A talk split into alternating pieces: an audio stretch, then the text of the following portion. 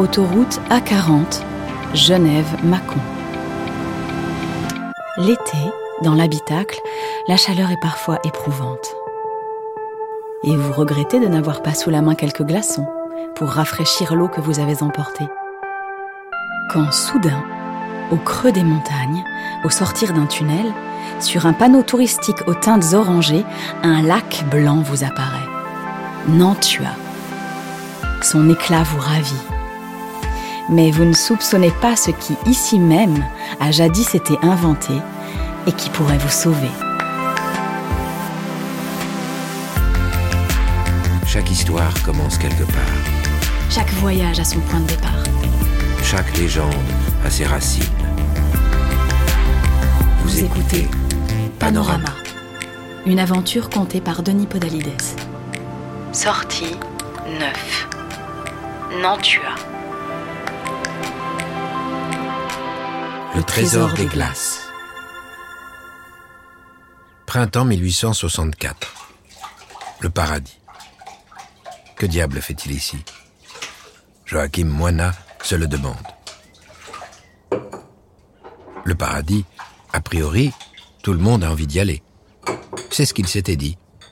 Et c'est pour ça qu'il l'avait acheté. Parce que le paradis, c'est le nom d'un café. Et lui, Joachim, est limonadier. Sur le papier, l'idée tenait du génie.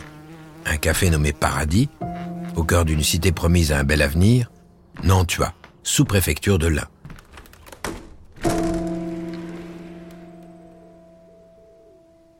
Mais son troquet est vide, désespérément vide, et la chaleur intenable. On n'est qu'en avril et la ville est soudain devenue une étuve, une fournaise. Dans le café, on se croirait plutôt en enfer. Joachim s'éponge le front avec le coin du torchon qu'il porte sur l'épaule et fait le tour de son comptoir. D'un pas décidé, il s'approche d'une petite étagère posée contre un mur et s'empare d'un livre qui y prend la poussière. Un livre à la couverture en percaline bleu nuit et au lettrage doré. Le livre à cause duquel il a dépensé toutes ses économies et s'est même endetté pour venir ici. Le guide bleu des éditions Hachette. Joachim l'ouvre et le feuillette avec nervosité. Il s'arrête sur une page cornée, celle qui parle de Nantua. Et il lit, ou plutôt il relit, encore une fois, les dents serrées, Paysage grandiose, pittoresque, varié, avec ses grands rochers, ses forêts et ses terrasses de pâturage. Comment résister à une telle description? Joachim y avait cru. Il s'était imaginé l'Éden, le mont Sinaï et le pays Canaan, celui où coule le lait et le miel, réunis au même endroit. La sueur lui coule sur le nez. Joachim s'éponge à nouveau et poursuit sa lecture. Une contrée magnifique avec les grandes parois de la montagne de Nérol et charmante avec les belles nappes d'eau des lacs de Nantua et Silan. Certes, tout cela est rigoureusement vrai. Malgré sa colère, Joachim doit l'admettre. Il ne peut reprocher à l'auteur de ce guide de voyage d'être un menteur. Mais il y a quelque chose que ce dernier omet, ou pire, qu'il déguise. C'est quand il écrit une terre lumineuse et méridionale d'aspect. Méridionale Pour l'aspect, ça d'accord, mais le ressenti. Depuis son arrivée à Nantua, Joachim a eu droit à deux hivers glaciaux et un été digne du désert de Gobi. Alors, ces contrastes extrêmes, c'est peut-être parfait pour des peintres ou pour des poètes romantiques, mais pas pour un cafetier. Au lieu de flâner en ville et de venir siroter une boisson sur sa terrasse, les habitants, qu'ils soient commerçants, fonctionnaires ou bien ouvriers du textile, des tanneries ou de l'usine de poterie, préfèrent se calfeutrer chez eux toute l'année, bien à l'abri. Les doigts crispés sur le guide bleu, Joachim a le visage cramoisi. Le voici arrivé, au passage qui le met le plus en rage. Fort de tous ses atouts, Nantua deviendra certainement un jour un des centres d'excursion les plus fréquentés du Jura. Joachim regarde autour de lui, fébrile. La salle de son café est déserte, inhabitée. Ce serait donc ça, le paradis? Depuis cet hiver, il n'a pas vu un seul touriste dans son établissement. Où est donc la fréquentation promise? Et puis, il le sait, il s'est renseigné en mairie. Malgré la grande route qui mène de Lyon à Genève et traverse la ville, ces derniers temps, la population ne cesse de baisser et le nombre de ses clients suit inexorablement la même pente. Alors oui, on parle de construire une ligne de chemin de fer, mais elle se fait désirer. Or Joachim ne peut plus attendre. Il cuit à petit feu et consume son maigre pécule au paradis. Bientôt il finira comme Adam, sans aucun vêtement et avec une pomme pour seule pitance. Il tire déjà le diable par la queue. Son torchon toujours sur l'épaule et son livre sous le bras, Joachim Moina sort sur le trottoir. Devant son café, il guette le spectacle de la rue impériale, vide elle aussi, à part quelques passants qui se hâtent à l'ombre des façades. La chaleur fait danser le décor autour de lui. Il nage en plein mirage. La main en visière, Joachim jette un œil vers la montagne. Il paraît que ce paysage de Cluse s'est formé lors de la dernière glaciation. Quelle blague Où sont donc partis les glaciers? C'est maintenant qu'il aurait bien besoin d'un épisode glaciaire. Joachim attrape son livre. Il a envie de le jeter par terre. Mais soudain, il se retient.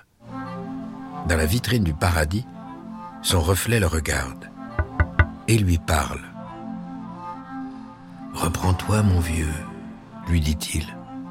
Où est passé ton flair? Qu'as-tu fait de ton instinct? Tu es un homme d'entreprise, un aventurier. Mais ce n'est pas la faute de ce livre si tu t'es risqué jusqu'ici. Il ne faut pas croire tout ce qui est écrit, tu le sais. Mais il faut te fier à tes sensations, à ce que te disent tes tripes. Joachim s'éponge à présent la nuque. Il doit être en train d'attraper une insolation, mais son reflet dit vrai. Il le sent. Il prend une profonde inspiration et écoute ses tripes. Elles lui disent à l'unisson qu'il a besoin d'un peu de fraîcheur. Il se concentre. Rien d'autre? Rien. Mais un peu de fraîcheur. Mais c'est bon sang, bien sûr. Oui, de la fraîcheur, il en reste, non loin d'ici. Joachim en est certain, car il n'est peut-être pas peintre, mais il a quand même fait quelques balades dans le coin, celles que gagneraient à faire les touristes quand ils daigneront venir enfin en excursion. Joachim rentre brusquement dans son café. Il lance le livre et son torchon sur le comptoir, saisit son chapeau et ressort comme une flèche. Il court presque, sur près de deux kilomètres. Il quitte la ville, puis traverse la commune voisine d'Enerol et débouche sur le lac de Silan. Là, sur la rive, au creux de la combe, à l'ombre de l'escarpement, quelque chose miroite. Une tache blanche, quasi translucide. Un morceau de glace. Joachim se précipite, un grand sourire sur le visage. Le paysage étrange et accidenté de la cluse de Nantua lui permet, malgré la chaleur environnante, de préserver jusqu'à l'orée du printemps un espace à l'ombre et réfrigéré à cet endroit précis, à Silan. Et l'eau du lac est si pure. Quand Joachim veut la saisir, la glace lui mord les doigts. Il n'a pas le choix. Il défait sa chemise, tire tant bien que mal un gros morceau de glace sur la grève à l'aide d'un bâton et l'enveloppe dans son vêtement. Les manches de sa chemise lui permettent de tenir l'énorme glaçon à bout de bras. Et le voici qui revient à Nantua, presque nu comme Adam, seulement coiffé de son chapeau, sous le regard éberlué des passants. Et les voilà qui le suivent à présent, alléchés par ce simple bloc d'eau congelé. On veut le lui acheter, on le supplie, on lui propose des sommes folles pour l'en soulager. Mais Joachim leur dit à tous de l'accompagner au paradis. Après s'être escrimé sur le morceau de glace derrière son comptoir, le limonadier en verse des éclats dans les verres. Et sous les vivats des clients, il leur sert tout l'après-midi et jusque tard dans la nuit des boissons rafraîchies. L'absinthe et le coco, cette eau citronnée mêlée de réglisse, emportent la majorité des suffrages. Et c'est ainsi qu'à Nantua, au printemps 1864, Joachim Moina fut élu, que dis-je, remporta par plébiscite le titre d'inventeur du glaçon. Par la suite, Joachim attela une charrette pour rapporter davantage de glace. Puis il fit construire une baraque sur les bords du lac de Silan pour la stocker l'hiver. Il fournit bientôt les autres cafés, mais aussi les restaurants et même les hôpitaux. Peu à peu, une véritable industrie se mit en place, les glacières de Silan. Des centaines d'hommes attendaient chaque hiver le son de la corne de brume indiquant que la glace avait atteint l'épaisseur minimale de 15 cm. Ils se ruaient alors au creux de la combe et un balai, âpre mais rémunérateur, se déployait sur le lac. Des chevaux ou des bœufs tiraient la charrue sur sa surface, y creusant un large canal, puis découpant des morceaux de glace de plusieurs mètres de côté. Des hommes les tiraient sur la rive avec des gaffes et on les réduisait à des plaques d'environ un mètre carré. Joachim connut un tel succès que les glacières se dotèrent ensuite de bâtiments en pierre où le précieux or blanc pouvait rester stocké toute l'année. Et quand le chemin de fer arriva enfin en 1882, la glace de Silan s'exporta jusqu'à Lyon, Paris et même Alger. 30 wagons chargés de 10 tonnes de glace quittaient chaque jour les rives du lac pour rafraîchir les Français. Finalement, il fallut une guerre mondiale pour freiner cet élan. Faute de main-d'œuvre et en raison du développement du réfrigérateur, les glacières de Silan furent peu à peu abandonnées et disparurent pour de bon dans les années 1920, après que Joachim Moina eut fait fortune dans ce pays de cocagne où coulait l'eau glacée.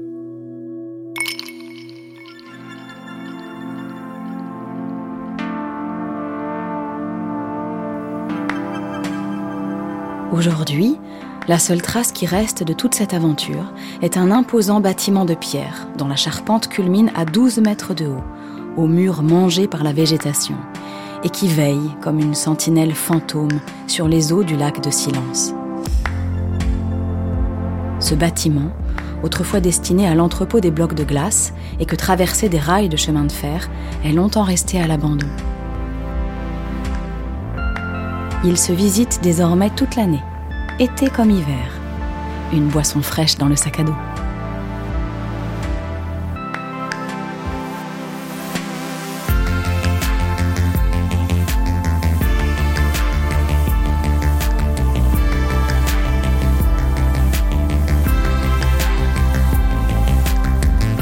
Femmes avant-gardistes, apparitions inexpliquées, héros intrépides.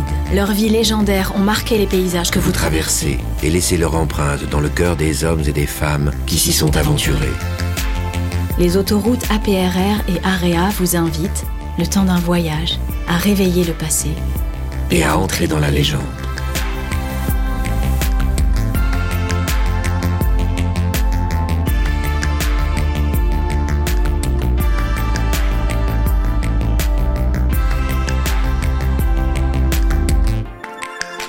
Vous avez écouté Panorama, avec les voix de Denis Podalides de la Comédie Française et Juliette Roudet. Texte Martin Kenéen. Musique Germain Calsou et Charles Dolé. Réalisation Anna Bui. À bientôt pour explorer d'autres itinéraires et d'autres légendes.